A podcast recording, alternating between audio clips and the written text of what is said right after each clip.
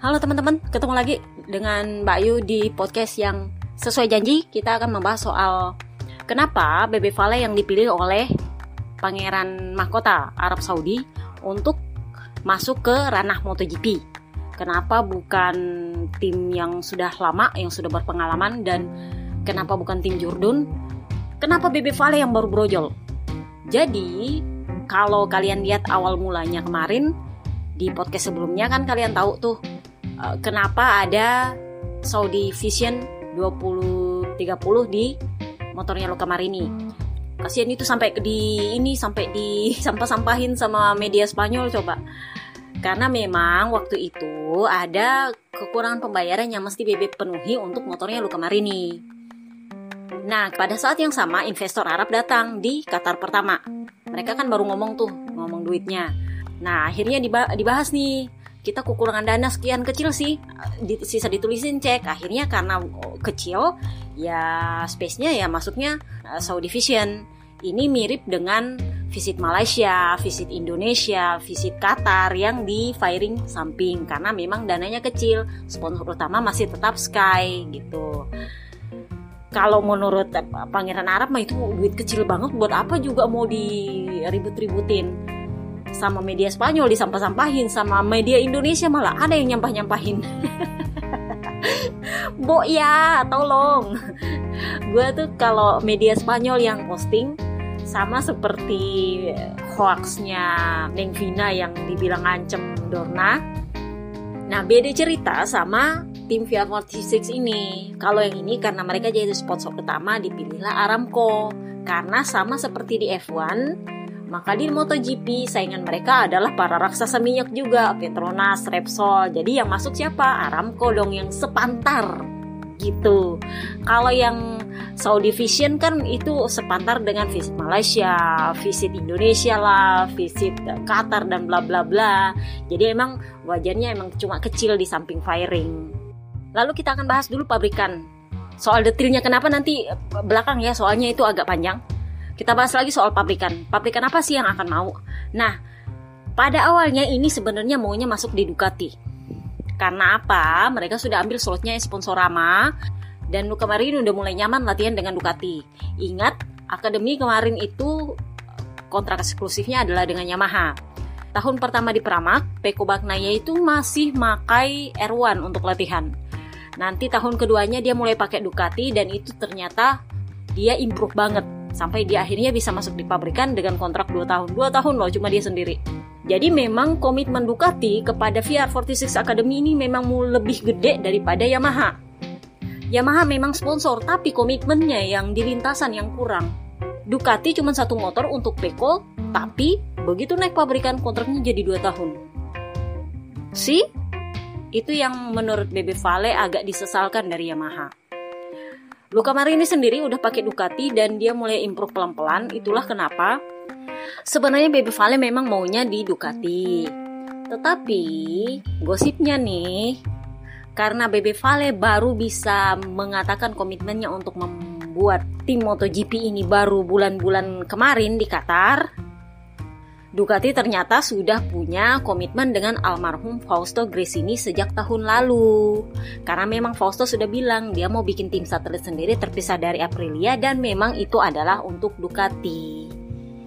Jadi memang mau nggak mau, begitu Gresini bilang oke, okay, ada duit ya mau nggak mau slot itu buat Gresini, nggak bisa buat Bebe Vale. Itu adalah komitmen sesama orang Italia harus ngerti soal itu. Jadi Bebe Vale nggak bisa maksa Itulah kenapa Albitebal dibilang Aprilia sebagai klub. Karena memang mereka memilih pabrikan dengan KTPI, terutama soal komunikasi. Komunikasinya lebih enak. Karena kru-kru mereka ini kebanyakan adalah orang Italia yang yang agak susah untuk beradaptasi dengan bahasa Inggris. Dan kadang ngomongnya apa, diterimanya apa, itu. Tapi belum ditentukan apakah bakal dengan Ducati atau sama Aprilia. Ducati sendiri, gosipnya mulai kasih ultimatum nih sama Gresini, lu mau bayar nggak tuh royalti lu? Kalau nggak ini tempat bakal gue kasih sama VR46 dengan paket yang bagus karena Ducati udah tahu siapa di belakangnya Vale. Duit bukan masalah itu sudah pasti. Cuman karena mereka sudah komitmen sama Fausto Grace ini, jadi ditanya nih sama Grace ini, lu mau nggak ini slot? Karena lu adalah prioritas pertama. Kami udah janji sama almarhum buat kasih lu slot. Sediain duit 10 juta euro aja. Mereka nggak minta lebih. 10 juta euro itu sudah standar untuk tim satelit kelas 2 dengan motor yang 2 tahun lebih lambat. Dan itulah kenapa hari ini diumumkan istri mendiang almarhum Foster Grace ini memegang tampuk CEO menggantikan almarhum suaminya. Karena sebelumnya jabatan ini sementara dipegang oleh Luca Grace ini itu umurnya sekitar 20 tahunan 23 apa 24 gitu ya yang sponsor kalau ngomong sama dia agak kurang yakin karena anak ini masih anak muda banget yang kalau ditanya lu maunya apa untuk ini tim ke depan masih bingung Itulah kenapa akhirnya istrinya yang ambil alih. Karena emang lebih enak ngomong sama orang yang udah dewasa. Karena ini soal duit 10 juta euro itu bukan ecek-ecek yang turun dari langit macam kuaci bisa geret aja habis sisa dipungut-pungut. Enggak. 10 juta euro itu banyak banget. Jadi Ducati udah kasih ultimatum nih sama Grace ini, lu mau bayar apa enggak? Kalau nggak salah sih dia kasih pokoknya sampai di sampai di Lemang nanti. Sebelum Lemang kalau nggak salah batas waktunya untuk Grace ini nyetor duit. Kalau nggak disetor ya paket dikasih sama Vale. Paketnya untuk Vale juga nggak salah-salah teman-teman. Mereka tahu duitnya siapa ini mau dipakai. Jadi mereka harus full support. Entah itu dalam bentuk eh, motor pabrikan full atau paling nggak satu. Ataupun misalnya kalau terlambat satu tahun support apa yang akan mereka terima dari Ducati Aprilia jelas menyambut. Kenapa ini juga duit? Aprilia itu bisa dibilang kekurangan duit untuk pengembangan dan duit itu mereka butuhkan untuk pengembangan. Dan so far dengan dana yang terbatas, mereka lumayan improve sekarang. Jadi pilihan pertama sebenarnya tetap Ducati. Kalau Gresini nggak bisa nyetor duit, ya mereka bakal di Ducati. Tapi kalau ternyata Gresini nyetor duit, mereka akan ke Aprilia. Itulah kenapa Albi nggak ngomongin Ducati, karena dia sudah tahu Ducati sebenarnya udah kekunci sama Gresini mereka udah nggak bisa ambil slot. Eh, Ducati udah ngomong soal itu.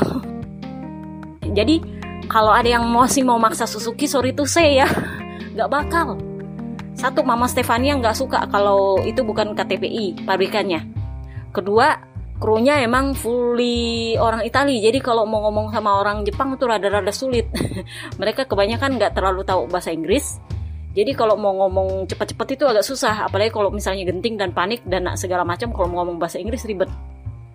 Jadi akan diputuskan apakah Gresini yang mau bergabung sama Ducati hingga sebelum Lemang. Begitu Lemang dimulai, proposal dikasih sama Vale untuk tanda tangan.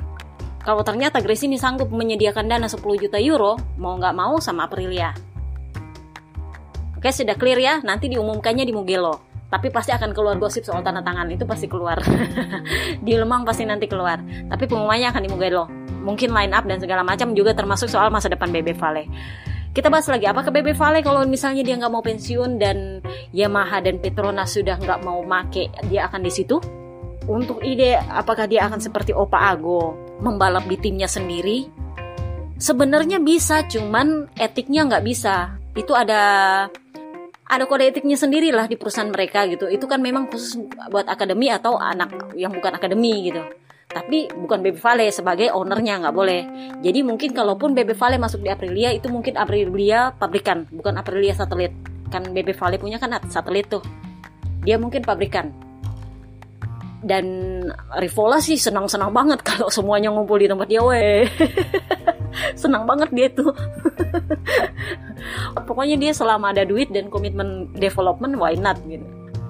Paling yang makan hati siapa? Max Biaggi Jorge Lorenzo. Itu kalau Bebe Vale masuk di Aprilia dengan satelitnya masuk di Aprilia dua itu yang bakal gigit jari dan mungkin sakit hati banget. Oh ya, kalau soal Frankie Morbido kan kalian sudah dengar di podcast kemarin akan ke mana? Yang jelas dia nggak akan ke satelit Aprilia. Kemungkinan mungkin dicarikan pabrikan atau satelit yang lebih baik daripada Yamaha. Intinya yang support dia full untuk pengembangan dia. Karena anak ini sebenarnya potensinya bagus, tapi in fact sekarang yang dapat dukungan penuh dari pabrikan adalah pekobaknya ya. Itu dia disupport full dari Ducati. So, kita bahas ke intinya sekarang soal kenapa Pangeran Arab memilih VR46 daripada tim lain. Kenapa bukan tim Jurdun? Kenapa bukan yang rider Jurdun? Kenapa bukan tim yang berpengalaman? Kalau kalian lihat postingan Albi Tebaldi di IG, memang Albi Tebaldi bilang dia waktu 2019 dia ketemu dengan seorang arsitek Italia yang merupakan orang kepercayaannya Putra Mahkota yang punya visi. Jadi gue nggak tahu apakah anak MotoGP ngerti soal uh, karakter dari pangeran ini. Gue karena sering baca berita, jadi gue ngerti karakternya dia ini adalah karakter anak muda umur 30-an. Dia kan umurnya 30, 35, ya, nggak belum 40 sih setahu gue gitu. Seumuran kita-kita inilah yang tua-tua.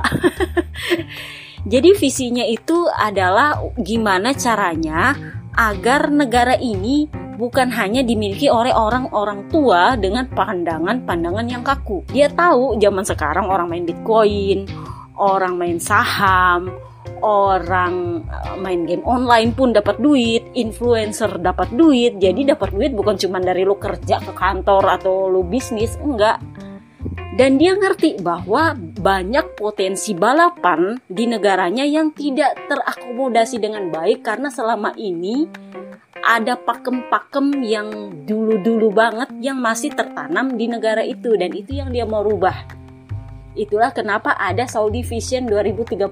Dia mau membangun tiga kota baru yang salah satunya adalah kota khusus balapan yang di dalamnya nanti itu ada divisi-divisi balap dari rally, dari MX, dari drag dan segala macam termasuk MotoGP.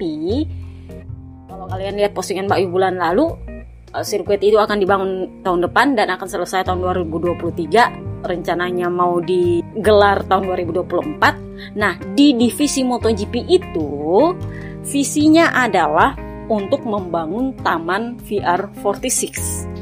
Jadi istilahnya ada semacam kayak sudut di situ yang di situ ada range-nya, ada museumnya, istilahnya macam Tafulia kedua lah teman-teman. Itu idenya waktu ketemu di tahun 2019. Nah, setelahnya di Gulf Qatar kemarin akhir tahun ternyata ini diseriusin sama pangeran. Mulailah ngomong sama Bebe Vale. Kalau kita mau invest gimana ya? Saya rencananya kan mau bangun sirkuit MotoGP nih. Kira-kira mesti gimana? Jadi Bebe Vale bilang, "Lu harus masuk dulu di dunia itu untuk mengerti seperti apa yang dibutuhkan dalam suatu sirkuit."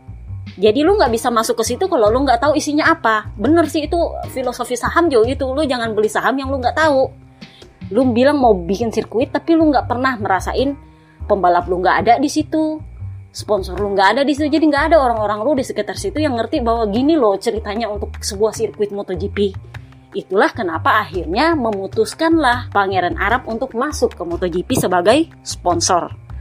Albi Tebal dibilang sponsor ini hanya sebuah langkah pertama Langkah berikutnya adalah perusahaan patungan. Kenapa sampai BB Vale pamer deretan motor di range kemarin? Karena seperti itulah yang akan jadi di Arab nanti.